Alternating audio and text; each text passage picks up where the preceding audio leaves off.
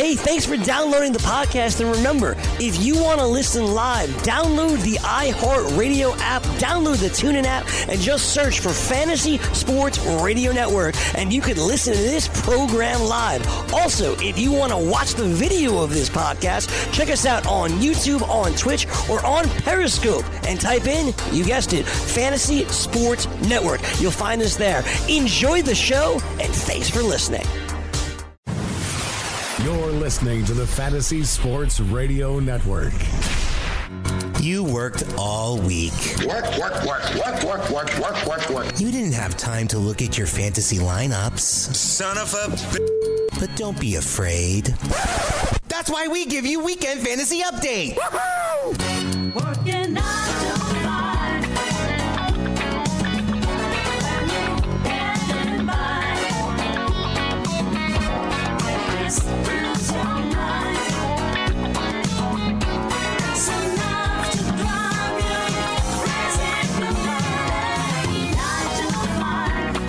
Welcome back. Hour number three. Thanks for joining us on Weekend Fantasy Update.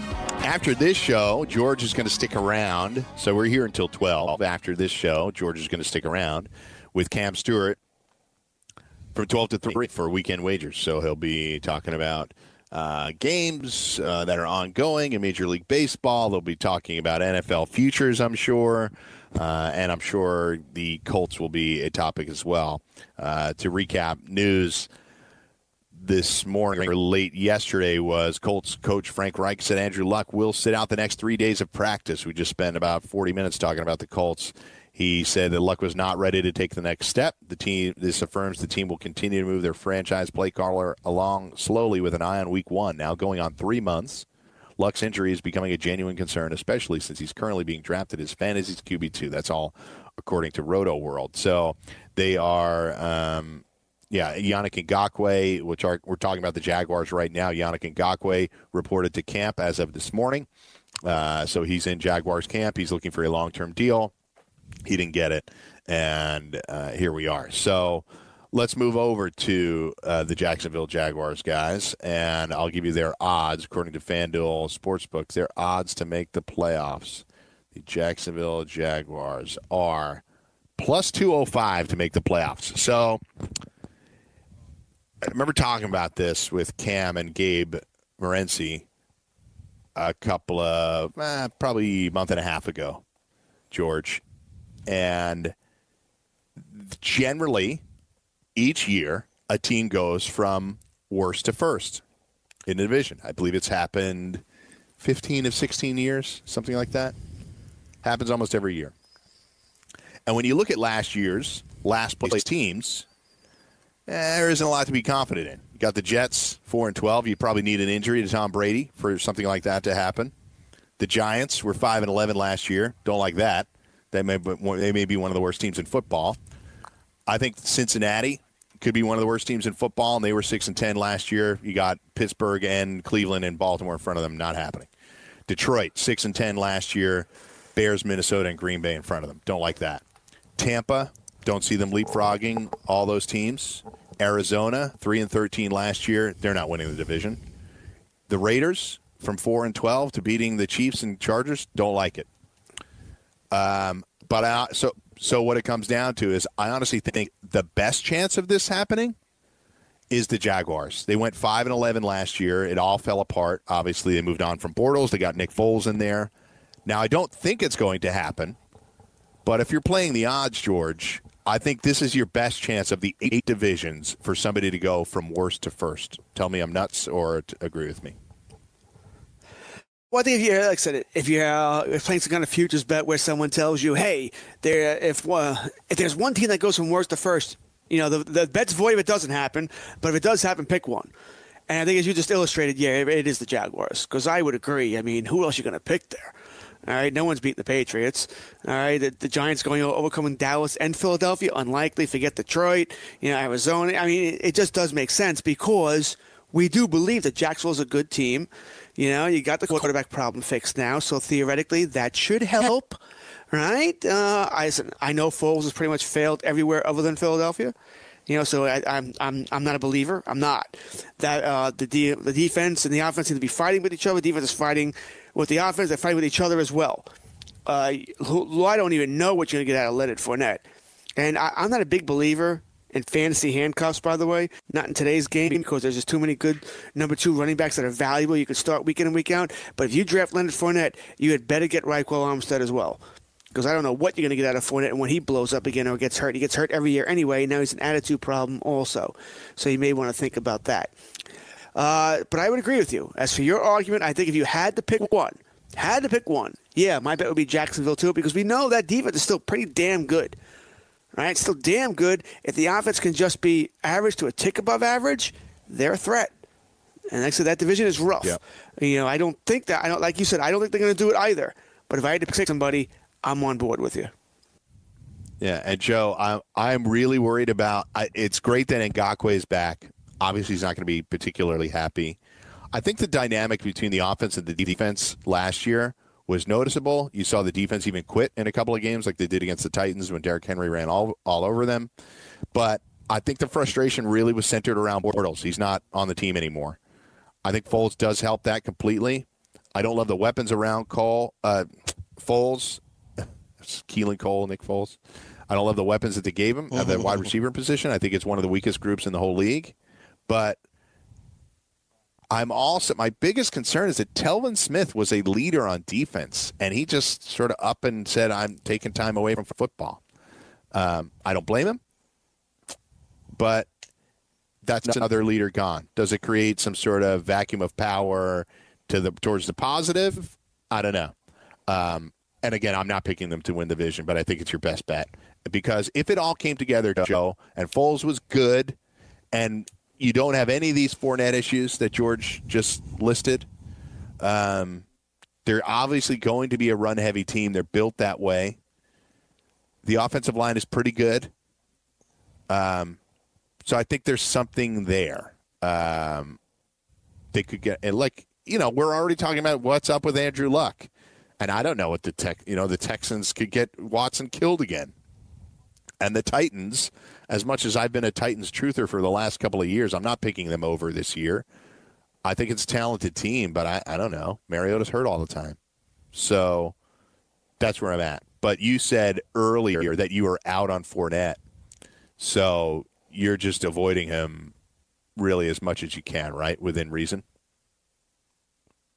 Absolutely, yeah. And, and when you you know you brought up some good points about you know this uh, Jaguars offense and having a, a real weak uh, wide receiver crew uh, surrounding Foles. Uh, I don't know. I'm I'm just looking at it, and I think that we've seen uh, Foles' best days. Uh, unfortunately, it's great that you know he's a starting quarterback uh, on an NFL team and deserves it based on you know what he accomplished uh, with the Eagles. But like George mentioned earlier, he really hasn't accomplished much outside of the Eagle system. Uh, when you look at this offense, it's just a bunch of has-beens and never wases, right? I mean, you, you have uh, uh, Terrell Pryor fighting for a roster spot, right? Uh, Marquise Lee coming off a big injury, might not even be on the roster day one. Uh, Dede Westbrook, intriguing, but you know you don't know what you're going to get out of him, and uh, not much uh, from the tight ends. I mean, you got Geoff Swaim, former Dallas Cowboy, and uh, Leonard Fournette, just such a you know, I mean, when you look at uh, what he's done on the field, admitted that he uh, didn't uh, wasn't in the best shape of his life, uh, getting involved in on-field uh, brawls, just putting himself in bad situations off the field. I- just do not believe in this uh, Jaguars offense at all. George, according to NFFC ADPs right now, the only two guys that would slot, the only three, excuse me, three draftable assets on the entire Jaguars team, if you're talking 12 team, 16 rounds, is Leonard Fournette, who's going 29th overall, so third rounder. Dede Westbrook, who's going 89th overall, so uh, in middle eighth round, and the Jaguars defense. That's it. Rock Armstead, you made a point that that's a possibility, but um, he's probably even somebody that you can get on waivers. You got Foles, who none of us think can crack the top 15 QBs, right? If if even the top 20. And then these other wide receiver options, Marquise Lee, who's been an option in the past, DJ Chark, who is a burner from last year, but we didn't see anything from him last year. They added Chris Conley, Tyrell, Pri- Terrell Pryor, but really, what are we going to get out of that? So when you look at it that way, it might be, in terms of fantasy football, the least draftable team in the whole league. Well, you're not wrong. I mean, uh, Nick Foles is a quarterback two at best in Superflex leagues. I mean, I say, I say that at best. He may not even be drafted there. Maybe more a quarterback three. I know in that dynasty league I, uh, I play, and I have Foles, and he is literally my quarterback three behind Garoppolo and Carr. It's a one quarterback league, and I'm trying to trade Foles to a team that might need a quarterback. And I actually got a uh, a, a trade offer from our former. Uh, our former director over at the other platform, Mr. Matt Deutsch, but I didn't uh, think he offered me a linebacker, and I didn't really need. a. I didn't see. I didn't need a linebacker as much as I'm looking for another position there. So I decided hold on to Foles there. I like Joe. I don't want to draft Leonard Fournette unless the value is there, and I sort of have uh, you know no other choice but to take Foles uh, to, take Fournette because it's just there. If I'm relying, if, if I'm going to draft Fournette and I'm going to rely on him, it automatically means I need Armstead later because I'm going to need that handcuff, you know, in case Fournette gets hurt or in case he has more attitude problems, that sort of thing. Uh, but I don't want him. You know, I said things have to go pretty wrong for me to get it. Well, the value, you know, he fell to the fourth round. Fine, I'll take him. The value's too good. I agree with you about wide receiver. There's no one there. There's no two there. There's a lot of mud against the wall. See what sticks. Maybe Lee can come back. Maybe he can't. Dede Westbrook sort of that utility knife guys who could do a little bit of everything, but nothing really all that well. Uh, How do Cole, you feel about Pryor, Westbrook, though, in Chark, general? Conley, eh, uh, flex guy. You know, I think he's a dangerous player at times if they used him right, but we've seen that generally not come yet. You know, the I think the guy I might be most excited about is if you wait on forever on tight end, Josh Oliver. You know, he's more of a tight end too, and see what happens there. I could see him being used uh, quite often. But as you said, there's nobody that makes me go, "Wow, can't wait to get you on my fantasy team." No, not one player on this offense. Yeah, Dede Westbrook last year, 66 catches for 717 yards, five touchdowns. Uh, obviously, that doesn't really excite you. Um, maybe he'd probably be more utilized in uh, DFS than, than somebody that you have to go out and grab. There's some upside there. If they they're just going to run the ball so much that there's only so much upside you can have in the passing offense. I think George makes a good point about Josh Oliver long term. I will say, by the way, full disclosure, I also I traded for Foles in our dynasty league that I'm in with you. George and I are in different conferences, but I traded for Foles because I, I don't know why I'm locked up with Jacksonville quarterbacks long term, but Blake Bortles was actually a good fantasy asset for a few years there. Uh, he's moved on. He's a backup now. In that league, there's 16 team conferences, so you really desperately need quarterbacks that will start. I have Phil Rivers, and and I needed somebody else, so I drafted Nick Foles. I don't think the numbers are going to be big. It's just in that league, you do need somebody that's an actual starting quarterback. You know, there's guys rolling around with, well, Andrew Luck's my starter and Teddy Bridgewater's my backup.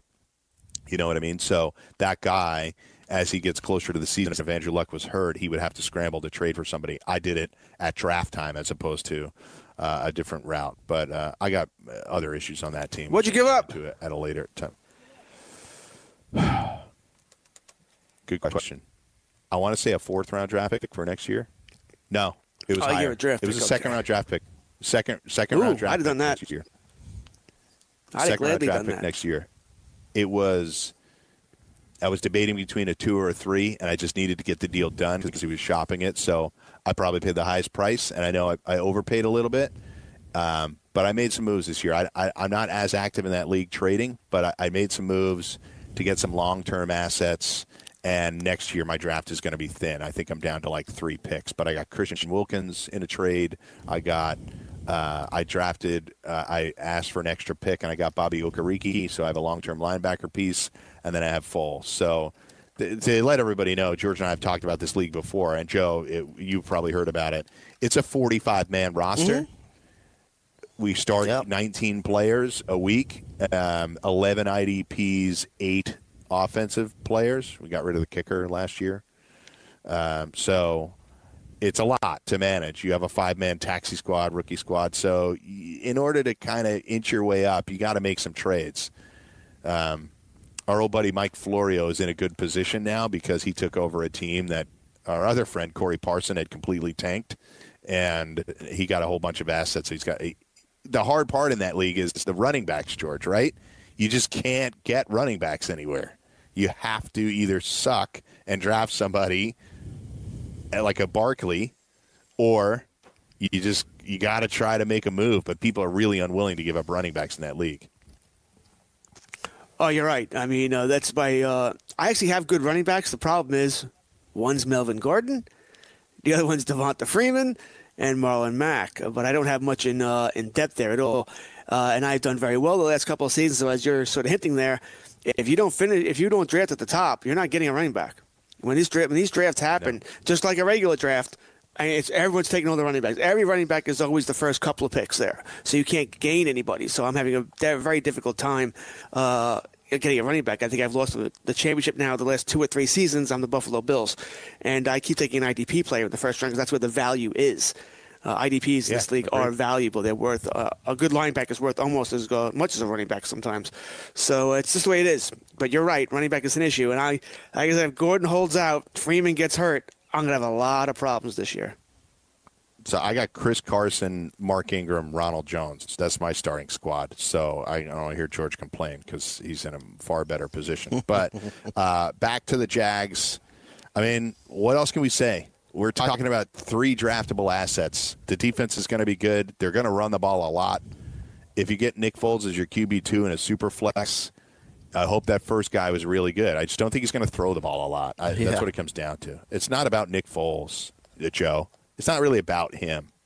It's about how this offense is built. They're just going to run the ball, and they're going to play defense, and they're going to play close games. It's it's why I don't think it's a particularly successful strategy. I just think teams playing like that are putting themselves in position to lose close games. Do you know what I mean?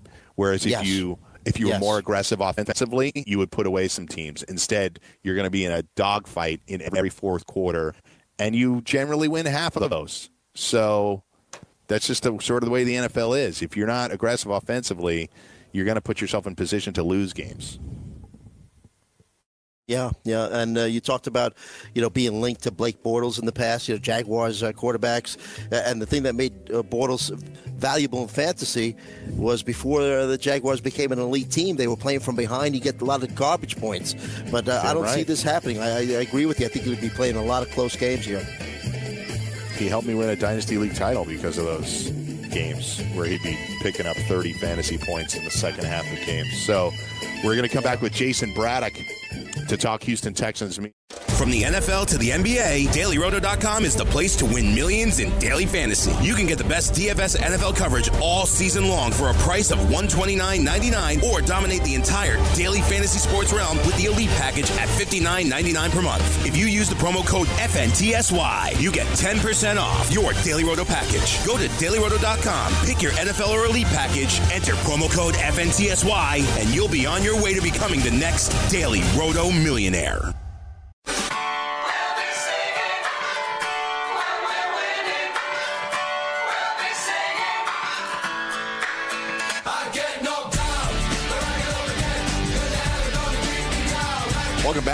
To Fantasy Sports Radio Network.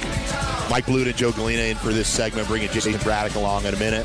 Before I do, I just want to tell everybody to get in the game with DraftKings Sportsbook, where listeners of this show can get a risk-free bet up to $500. Here's how it works. One, just create a DraftKings Sportsbook account. Two, make a deposit. Three, place your first bet and DraftKings will match it up to $500. So just go to sportsgrid.com backslash DK to play. That's sportsgrid.com backslash DK and act quickly. This offer won't be around forever. If you have a gambling problem, please, please call 1 800 Gambler, 21 and over, New Jersey only.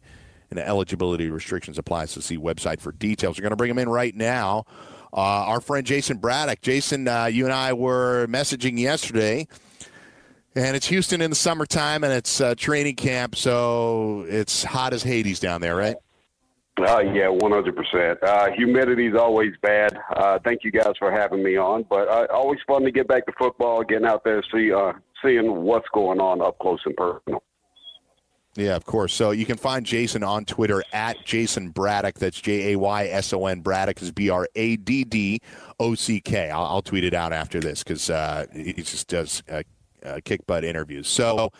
Couple, a bunch of pieces of news out of the AFC South this morning. I, I feel like it's the strongest division, top to bottom. Uh, news for you that you can update us on. Uh, a, uh, D'Onta Foreman gets released, and two, Jadeveon Clowney talk as to whether or not he's coming back. Bill O'Brien just doesn't really want to talk about it anymore. So those two items, give us an update. Yeah, on, on D'Onta Foreman, uh, this is a guy. Uh, Bill O'Brien made some news uh, about a week ago uh, when he was asked about, you know, what's the depth chart look behind after uh, look look like behind the top two running backs, and he quickly quipped back like, "Well, who's your top two?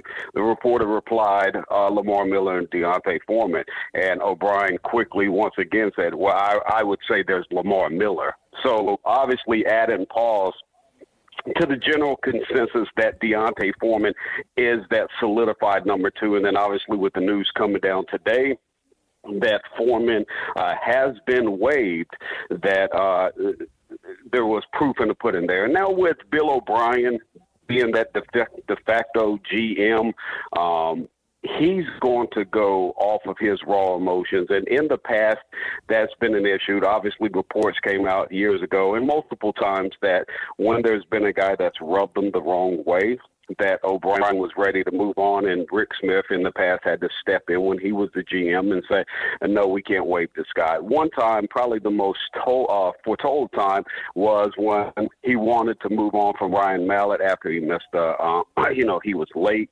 and he was ready to cut him. And Rick Smith's like, "Listen, we only got two quarterbacks, two other quarterbacks on the roster. You know, we need to have Mallett." And he had to convince O'Brien from cutting Ryan Mallett at that point. But there's also some other issues probably behind the scene that uh, I'm sure may come to the forefront over the next coming weeks and months. So uh, it's just not as clear cut as that. Uh, one of the big issues is special teams. Bill O'Brien is huge on special teams, and that's not something that uh, he had been pleased with with the play of D'Onta Foreman on spe- special teams and practice habits, if you would. All right, Jayson, thanks uh, for coming on. Good talking to you again. Uh, so, talk a little bit about uh, Bill O'Brien, and uh, you know, he's basically. It seems like he's gotten two GMs fired within the past uh, couple of seasons. Uh, Brian Gaine was fired in June. How much of a role did Bill O'Brien have in this season's draft? And is this a Bill O'Brien team, or like in a perfect world, what would a Bill O'Brien team look like? I mean, uh, you know, is there a- anything missing? Do you think that uh, that he that he's happy with the construction of of this roster? I mean, you know. What's his issue with dealing with, with GMs? Is it a con- con- controlling issue? Uh, yeah, Bill O'Brien's always wanted to be uh, have a similar structure, similar to what Bill Belichick and where he came from in New England, where there's other guys that factor in, they can put their input, but at the end of the day, uh, Bill Belichick's going to have his stamp of approval on everything. That's what Bill Belichick, uh, that's what Bill O'Brien, excuse me, has wanted to have in place since he came here in 2014. Uh, there was obviously a power struggle between him and Rick Smith. Evidently, he finally won out, and Rick Smith was replaced. With what we were told at the time was uh, Bill O'Brien's guy, Brian Gaine. Bringing Brian Gaine back, he had such a great relationship with him. This is Bill O'Brien's guy. Blah blah blah. They're on, you know, they're in the same on the same page with everything on football operations, the backside, everything else. Then lo and behold, uh, not even the two years into him being as the GM, the draft passes free agency, and then moving on from uh, moving on from Brian Gaine to evidently go after Nick Caserio, who is Bill O'Brien's guy. They they are perfectly aligned. Alignment, alignment, alignment was the message that was continuously passed. Well, new owner, Cal McNair, after his dad, Bob McNair, passed, and Bill O'Brien, evidently after Jack Easterby, who was formerly with the Patriots organization, uh, had met at the ring ceremony with Nick Caserio, didn't do enough legwork, if you will, to find out that there was writing in the contract that Nick Caserio uh, couldn't leave for you know, for another position with another team unless it was just dedicated right. And getting into all the elements of it. And as an owner and a head coach, you cannot make that move to fire your GM this late into the off season without not, you know, without knowing the terminology and the writing in the contract. And then if you are going to make that move, you can't just kowtow to the New England Patriots when they slap your hand and tell you, like, no, uh, we're going to get you for tampering on this. Well, there's been some questions, and I think valid questions brought up to where whether uh, it was valid for the Patriots to have that writing in Nick Caserio's contract. But instead of fighting them on it, like we've seen in the past so often, uh, Houston wants to keep that relationship to their big brother, New England, and not push him back on this. And it was just a bad sight. You look like the little brother. You look like a minor league organization, uh, just cowering away from the New England Patriots. So they plan on going throughout the rest of this season with Bill O'Brien, Jack Easterby, Chris Olsen, the cap guy, and the director of pro scouting and college scouting, all of those guys basically as the GMs of the round table, if you will. But make no mistake about it, it's Bill O'Brien's show to run, and I think that was proved today with the uh, waiver of D'Onta Foreman after O'Brien was so open about his disgust with some of the practice elements in D'Onta Foreman's game. Again, we're with Jayson Braddock. Uh, he joins us uh, from Texans training camp. You find him on Twitter at Jayson Braddock. So uh, it's especially odd considering that there's already stories out there that Caserio is just going to join them next year. I don't know why they would just wouldn't work through it now when they need a GM. But l- let me focus on the team here for a sec. Obviously, the offensive line was a massive issue. It has been for a couple of years, and it really came to a head last year. Despite the fact that they were winning games, it was putting Deshaun Watson in a tough spot. They addressed it very specifically with the first two uh, picks of this year's draft in Tytus Howard and Max Scharping. People were surprised at Howard being taken where he was taken, but nonetheless, they're trying to plug a couple of holes here. So, what is your take on those two rookies, the overall improvement, possibly, of the offensive line, and is it going to be enough to keep Watson relatively healthy? Yeah, I would say the uh, first off, um, Matt Kalil's probably been the most pleasant surprise. Uh, looks to be in the best shape I've seen him in his entire career. He's moving along well. Uh, he hasn't looked like a guy that's washed. He hasn't looked like the guy uh, towards the end of his career in Minnesota and the uh, bad years there with the Carolina Panthers. So I would say they've got found uh, found money with Matt Kalil and, uh, and where they're where they sit with the roster currently. I would say week one the expectation is Matt Kalil actually goes out there and uh, starts at left tackle uh, for foreseeable future. Now, Tytus Howard, I know a lot of people were down on that pick, but myself, I, a week before the draft, had tweeted out that if I was selecting an offensive lineman in the first round there where the Texans were, it would be Tytus Howard. I think he probably got a knock um, because he just wasn't a household name, played at a smaller school, but you watch his stature, his movement ability, his size, and everything else, he's a perfect fit. Now, the early part uh, training camp down here. He has been playing uh, left tackle, left guard, but they have to force the issue there at left tackle right now because you have Matt Kalil. You're not, not going to ask the guy if he's playing it well, uh, a vet guy, to kick into a guard position. So they've been playing Tytus Howard for the most part at left guard. Two practices ago, though, Tytus Howard kind of had his ankle rolled back on. DJ Reader got into his chest, pushed him back, and then the offensive lineman next to uh, Tytus Howard, I believe it was Greg Manson at that time, was. Uh, basically over the top, over the right ankle on Tytus Howard. So he's been banged up the last two practices and has not played the last two practices. So I would say that would probably be the biggest concern for Tytus Howard right now because outside of that, he has played well and looks like one of the best offensive linemen for the Texans. Max Scharping, they've kicked around a little bit between uh, guard for the most part, specifically the right guard spot, and uh, they gave him some reps at yesterday's practice at right tackle. Uh, the tackle spot does not look like that will be his home. If he finds a home uh, year one, it would probably be that right guard spot. And I think that's something that uh, he's having a little bit more of adjustment period to the NFL level than you're you're seeing with Tytus Howard. But um, you know, Trent Williams is out there, and with almost 40 million of salary cap room this year, over 80 million of salary cap room next year, if the Texans don't at least make multiple phone calls to Washington to see if Trent Williams can be had, uh, I I think that's a um, I think that's a unforgivable mistake. Yeah, and with all that cap room uh, left over, we were talking earlier in the show, and you bring up a great point. Uh, the, you know, the Texans calling Washington. What about uh, possibly contacting the Chargers? Uh, you know, and seeing uh, kicking the tires regarding uh, Melvin Gordon. Yeah, there's some thought on Melvin Gordon, but I just uh, it, with what Lamar Miller has shown this offseason, and now with D'Onta Foreman going on, Lamar Miller has come in. He's played out that entire free agency contract. He looks to be in great shape this offseason, looks to even be quicker. And he spoke about that uh, last week when he was talking about he's done a lot of work this offseason with Frank Gore.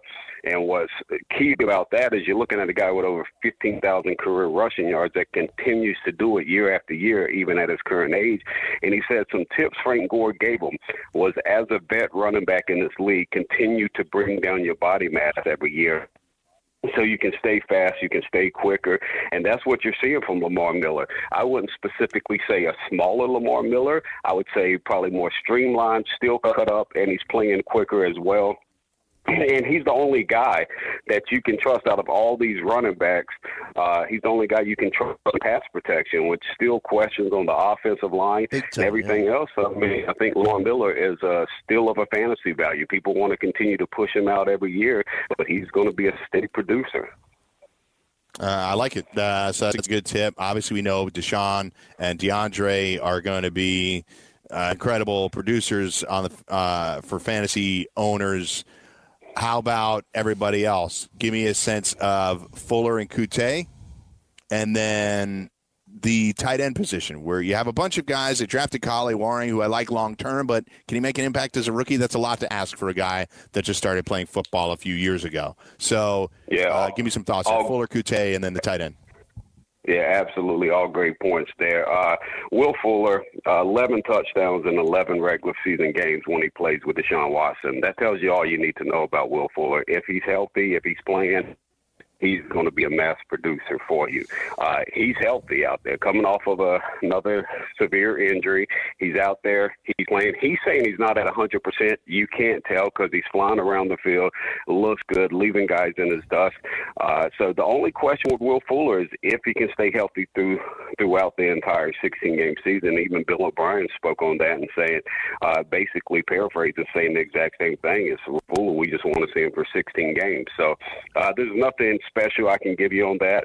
I can't. I mean, law of averages. I would say it's stacked against them because every year it seems to.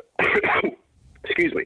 Every year seems to be a nagging injury for him, but if he's healthy and he stays on the field, he's going to be a producer for you. Whether you uh, look to target him in DFS early on, while you know he has that health, or if you try to roll the dice on a season long and hope for a 16 game full season. Keke Coutee, uh, he is the perfect slot guy for Bill O'Brien offense. Uh, Bill O'Brien's first year in Houston, we asked him about the offense, and he said the key position is that slot position. He's never had that guy. He's finally got Keke Coutee they found last year. He had hamstring injuries coming early on into camp. Uh, they tried to rush him back a little bit too much, so he struggled with it all year. But look, he was the top receiving uh, producer in the playoff game against the Colts. Keke Coutee is a guy that, especially in PPR formats, is going to be gold because I don't think you look throughout his career, even his former coaches in college, they all say he's not a guy that struggled with this long injury history. I just think he had a hamstring hit him at the wrong time wanted to come back earlier than he should have. Keke Coutee is a guy that I definitely think, especially again in all PP, you know, PPR formats, that you really want to target because I think with Deshaun Watson, especially if there's still some concerns with the O line, Deshaun's getting the ball out quick, and here you go, and a guy in Keke Coutee that can run those underneath routes and get you yak after the catch. Uh, so at the tight end position, Jordan Thomas going to be the main guy there, or is this ball going to be spread around? Well, I would. I would definitely say Jordan Thomas would be the plan to be the main guy. The issue is, is after those first two practices, he hasn't practiced. Um, what I'm hearing, they, you know, Bill O'Brien and the Texans aren't really open with um, injuries, but uh, what I'm hearing is that it's a hamstring injury with Jordan Thomas. O'Brien's starting to get frustrated without Jordan Thomas being out on the field. Keep keeps him that he needs to get back out there before the uh, before the injury that's costing him miss every practice since the first two. He was looking like a breakout monster for this season. Jordan Akins is a guy that can move around, catch the ball very well, and Darren Fells is going to get a lot of rep at six seven two eighty. He looks like another tackle, and with their issues issues specific, he'll be on the field a lot, just as that blocker to secure Deshaun Watson's time in the pocket. Uh, you mentioned Kahale Warring. I would say he's just got on the field this year, and I completely agree with you. This tight end, there's a lot to learn from. I think he's going to struggle, and I wouldn't expect anything from him until year three. Good stuff out of Jayson Braddock. Thanks for joining us, Jayson. Uh, you can find him on Twitter at Jayson Braddock for all Texans news. Thanks. From the NFL to the NBA, DailyRoto.com is the place to win millions in daily fantasy. You can get the best DFS NFL coverage all season long for a price of $129.99 or dominate the entire daily fantasy sports realm with the Elite Package at $59.99 per month. If you use the promo code FNTSY, you get 10% off your Daily Roto package. Go to DailyRoto.com, pick your NFL or Elite Package, enter promo code FNTSY, and you'll be on your way to becoming the next Daily Roto millionaire you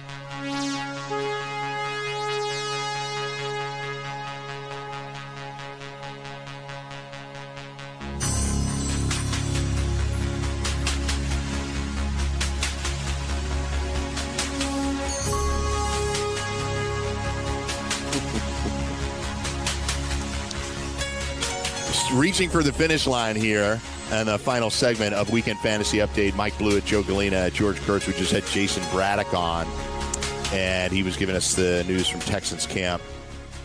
Uh, interesting stuff there. A big positive for Lamar Miller, currently going seventh round. Uh, but if you're zero RB in it, I think Lamar Miller is an interesting test case there, right? I, I've I've been out on Lamar Miller the last couple of years just because their offensive line has been so bad. Um, but I wonder if this is some value for him here. Um, if they get this offensive line kind of sort of fixed. No, it doesn't mean they have to be great, but the Matt Kalil news, in addition to the two rookies, that's a lot. That's changing potentially. He says Matt Kalil is going to start at left tackle. So that could be three new starters um, on an offensive line. Now, continuity is really important, and they don't have that yet, but um, that's an interesting plus for uh, the Texans. And I think he, yeah, I think he told you everything you want to know about Keke Coutee. He's in. He's in on Keke Coutee. Yeah, so love- love him. Uh, so Yeah. there you go. Yeah, uh, and that guy, let's see, Coutee ninety five. Looking at it here, he's going mm, just about the end of the eighth round there for Coutee. So uh, Will Fuller's just risky for me. George, don't you think? Like Will Fuller, yeah, the explosivity is there, but you're paying a decent price for him, and I just don't want to have a guy that's that injury risky at that price, which is like a seventh round, sixth, sixth, six and a half round pick. Explosivity. Did we just invent a new word? Isn't it? Isn't that a real word? I don't know. I like it. I know. I, I've invented words right, for well, it because it. of fantasy, right? Keepable stuff like that. Uh, so I don't know. Explosivity. I kind of like it. I kind of. I think a so. good name of a team. I like both of I, them. I could call. Hmm, I call my I call a team uh, the explosivities or something like that. The anyway, state of being um, explosive, explosivity. Uh, only Mike would actually Okay. look it up to check. You yeah, okay I, now? I know you had, you had, you threw me you threw me off. You threw me off. I Well, didn't you're usually know. a word I of the kinda day guy. thought it was a word. Explosivity. All right, so back to Will Fuller. Uh, I think the problem with Fuller, No, I wanna- Fuller, Fuller, would be can he stay healthy? Right, because we, he's never played 16 games in the NFL. Right, three seasons he's played 31 games, so he's averaging about 10 games a season. That's six games missed. That's not good. That's the issue there, because we we all think that if he stays healthy, well, we know what defense is what double covering Hopkins. The game plan is all about Hopkins. Stop Hopkins. Do everything he can do to stop Hopkins. No one cares about the wide receiver too. Right, he's always going to face the uh, the lesser of the two cornerbacks. Never going to see double coverage. Never going to see a safety over the top. So we, we're all interested in Fuller. You know, Deshaun Watson looks looks like he's ready to take that next step into superstardom. He's not already there. So I am interested in Fuller, but there's a large degree of uh, of caution here. You know, like I say, can he stay healthy? And if he can't, you know, does Q, Coutee does he take over that job? You know, is he going to get more looks from Watson? That sort of thing. So it's dangerous to rely on Fuller. Uh, I don't have him ranked as a wide receiver two. I I fully admit there's upside to wide receiver two. You know, to uh, probably the mid-range wide receiver two, but I can't draft him as such. So for me, uh, guys, it's going to come down to where, you know, where in my draft is he available? Where where's the risk reward thing? I mean, I'd much rather have guys like Godwin, Lockett, DJ Moore, uh, Mike Williams, Ridley, Would, uh, Landry, if you want to put him in this category. Would much rather have those guys over him because I trust them more. Outdo them all if he can play 16 games. Hell, if he can play 14 games, I would take it. If you told me right now he's going to play 14 games, I'd probably be okay with that, just assuming those two games he's going to miss aren't in my fantasy playoffs. I think I'm really interested in Coutee at his price, and Jayson got me a lot more interested in Miller, along with obviously the fact that they are releasing, uh, they have released D'Onta Foreman, um, and it doesn't sound like they're going to bring in somebody uh, based on what Jayson just said. They, they might bring in somebody, but are they going to trade for LeSean McCoy or Melvin Gordon or any of those guys? I don't know.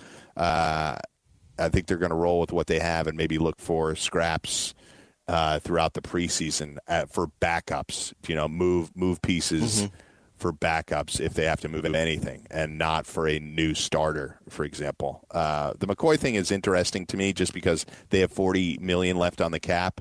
Um, and it's the last year of a deal, so you're just you know you're just using up cap money. But uh, according to a couple people on Twitter, they, they think that the Texans are a little too conservative to deal with some of LeSean's off-field stuff. So let's move on to the Titans. We got about 12 minutes to go. Um, I've been a Titans truther. I still think there's potential here for this team, and I, I think they're very good roster, top to bottom. They lost. They're losing Taylor Lewan, their starting left tackle, due to a a suspension, which he fought, sort of admitted to. Doesn't look like he's going to win any kind of appeal. Um, didn't know he was taking a supplement, so he says um, he was emotional about it in his apology, which I'll, I'll take him at his word that he's They never know. apologetic. Uh, None of them ever know. yeah. Yeah. Here, i- it's an easy, bright line test for the NFL. Even the Golden Tate stuff, which is a really legitimate excuse. It's an easy Is to have it? a bright line test. If you're taking something, you have to look at it before you take it. I don't care what it's for. That's that's the rule, and it's easy for the NFL to abide by that, right, George? I might completely believe Golden Tate and everything he said, and you deserve these four games just for being stupid, for taking something without checking from a doctor. Well, what are you doing? What are you doing? Yeah. All right. Uh, Yeah. No, uh, I don't buy any of these excuses. Like I say, you're just you're just an idiot in my mind. You know, if you're taking this stuff, you know you're getting tested. They test you all the time, and you think you're gonna get away with it. So I don't feel bad for you. I said I and I do believe Golden Tate. I think what he is, he's saying the truth, and you still deserve your four games because you were stupid. You were just for doing it without checking. The NFL. I mean, this is not the first year of this policy. It's been going on for years. They tell you to check. Call your agent. Call the NFL. There's a hotline to call. There's no excuse for this. There's just no excuse, and it, it just drives me insane here. That what he's uh, oh yeah, doc, I'll just take the pills. Ah, and you, you don't check. You don't think it might have something. I mean, come on. I, I just it's, it's just dumb. That's why that's what I'm when I say that when you just for being just for the stupidity of it, you deserve to be suspended for four games. Yeah. Just for that. Yeah, it's and people very- think uh, you know the appeal. You're going to win the appeal. It says it right in the line. There are no excuses in the and that's why the that's why the NFLPA doesn't really fight this. There's nothing you can do. It says it right there. There are no excuses. And why? As you may feel like, oh, come on, it's, he doesn't deserve it, because then the NFL would have to investigate every claim. Every claim would have to be investigated, which would bog this down forever. So there's just no excuses for this. See you in October. There's 1,700 guys. So 1,700 guys starting in, in week one. There's many more that will play throughout the year. You're talking 2,000 players a year that are playing in the NFL. Um, everybody's got the same policy. If you're going to take a supplement, you have to check ahead of time. I believe Golden Tate. I still think I don't understand. I, he did everything right after the fact, but I don't. What he didn't do is check beforehand. I'm taking a new substance. I think I need to check ahead of time. That's that's his fatal mistake. So, in terms of this policy, so let's back to the Titans. Taylor Lewan, four games out. You got Marcus Mariota last year, fifth year option, same position as Jameis Winston. They were the one and two picks in the 2015 draft, and they're both sort of on the hot seat as far as their long term. Um, capabilities here. Uh, we're taking a look at the Tennessee Titans offense from top to bottom. And George, Derrick Henry is the first. Or Joe, let me go with you. Sorry. Joe, with you first. Derrick Henry going 39th overall. Uh, what are your thoughts on Derrick Henry? I have him on my Scott Fishbowl team. I'm not averse to him. He's obviously a one trick pony, but it might be a pretty good trick with a team that uh, plans to run the ball a decent amount. Yeah, when you look at uh, what their offense looked like last season, they ran the f- second fewest percentage of passing plays. Uh, you know, Derrick Henry, uh, what does he have? A, a strained uh, calf, was in a walking boot, so that's a little concerning. But early enough in the offseason where you would think that he'd be okay for the start of the season. Really finished the season strong. Uh, you know, I, I, I don't. Mind you taking him in, in the Scotty Fishbowl. Uh, uh, but, you know, just like so many other players, just not only on the Titans, just a, a lot of little nagging little questions, you know, involved. But if he could just pick up where he left off last season, and if the, the, the uh, Titans just keep on feeding him the ball, uh, could be a, you know, nice season uh, fantasy-wise for Henry. Uh, George, I'll throw it over to you. Um, here's the group, right?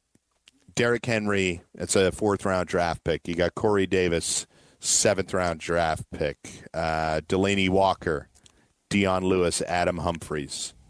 That's really your group. Mariota, we know, you know, in a super flex league, there's that's his only value right now. Um, I think. I mean, if if you're in a league where everybody's drafting two QBs, even if it's a one QB league, uh, there's not many of those anymore. But um, reality is that's your group: Henry, Davis, Walker, Dion Lewis, Adam Humphries. They drafted AJ Brown. Which guys do you want out of that group? Which guys do I want out of this group? Well, I want nothing to do with the quarterbacks. Uh, Mariota, no, thank you. You mentioned in a Superflex league, uh, low end quarterback too. Okay, but that means you're gonna have some problems there. It's a shame, but uh, Mariota is probably one of the top five players this year with the most pressure on him because he's got to get that new contract to stay in Tennessee, or, or Hey, is he gonna be a journeyman going from team to team to team? Uh, I think, yeah, Jameis is up there as well. I think Jameis is in a much better situation. He has better weapons around him, and Bruce Arians likes to throw the football. Uh, I also have Henry Agreed. on my Scott Fishbowl team. Uh, obviously, Mike and I don't play in the same division there. So, uh, eh, I mean, the injury, it happened early in camp, and I'm not really all that worried about it. More annoying than anything else. You know, the group as a whole, Henry being the.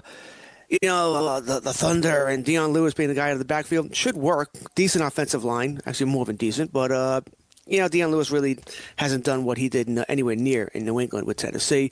The wide receiver corps, I mean, I do like the addition of Humphries, but for fantasy, he was much better off in Tampa Bay. They're just not going to throw the ball as much here. Corey Davis, we're still waiting to be that guy. You know, or is it now it, it's AJ Brown? You know, what's going to happen? It doesn't matter because it's Marcus Mariota throwing him the football, and there's no consistency there. Delanie Walker, I like him as a tight end, but he's up there in age as well, coming off of a pretty bad injury. So what can he be? You know, I, I have him in the uh, Scott Fishbowl as well, but he's my tight end too. Uh, once again, Scott Fishbowl extra half point for uh, tight ends as far as yardage and catch, so that's why I have him there. A little bump there. But with the ankle injury, he's 34 years old. Actually, he'll be 35 in a week next uh, next Monday. Happy birthday, Lonnie. So uh, Happy birthday. that's old for a tight end. Happy birthday. A lot of birthdays in August. I think Gabe Morency is next weekend as well. So look at that. Uh, my daughter's in the 16th.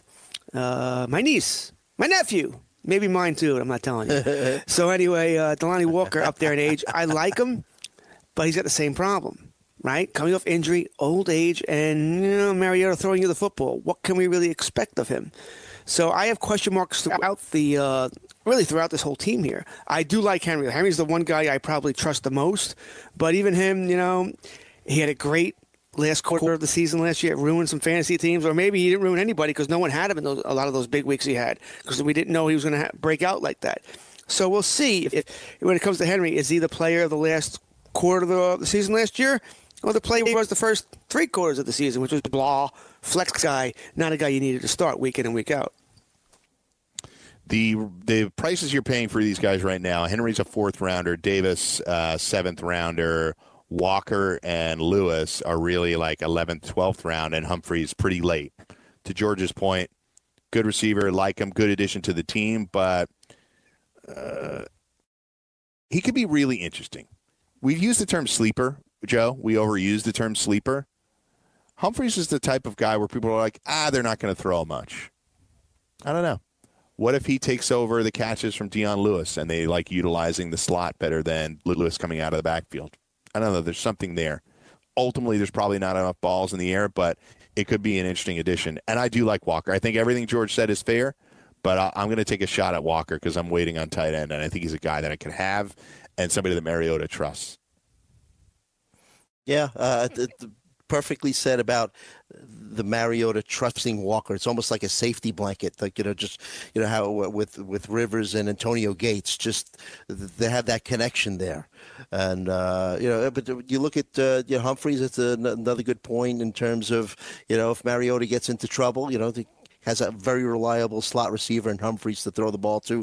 But you look at all these receivers. I mean, uh, you know, we, we've been waiting for you know a couple of years now for Corey Davis to take that uh, that success in college and, and move it over into the NFL. But like I said before, they're they're Titans are a uh, a run first team. You look at a, the, the couple other these uh, wide receivers. AJ Brown, look what he did uh, for Ohio State. Uh, uh, Taywan Taylor. I mean, Taywan Taylor's not fantasy relevant, but I mean, the guy has shown that in college he's a big time. He could be a big time receiver.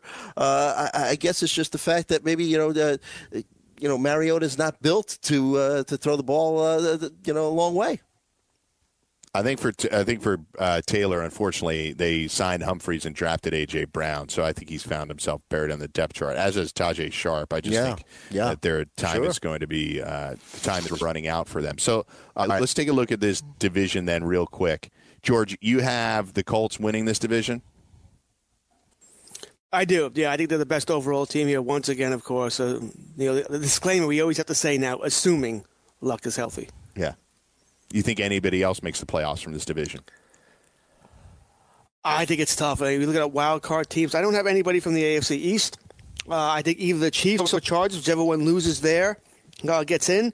So now you're talking about. I'm going to put Cleveland as the winner of the AFC North. I'll buy in there. Pittsburgh, Houston, Jacksonville, Tennessee. You know, so I think it's going to be very tough. I'm going to give Pittsburgh the edge here because I think uh, once again this division could knock off each other. Um, I think you might be right. Joe, are you in lockstep with George? Uh, you have the Colts winning the division with anybody else here making the playoffs?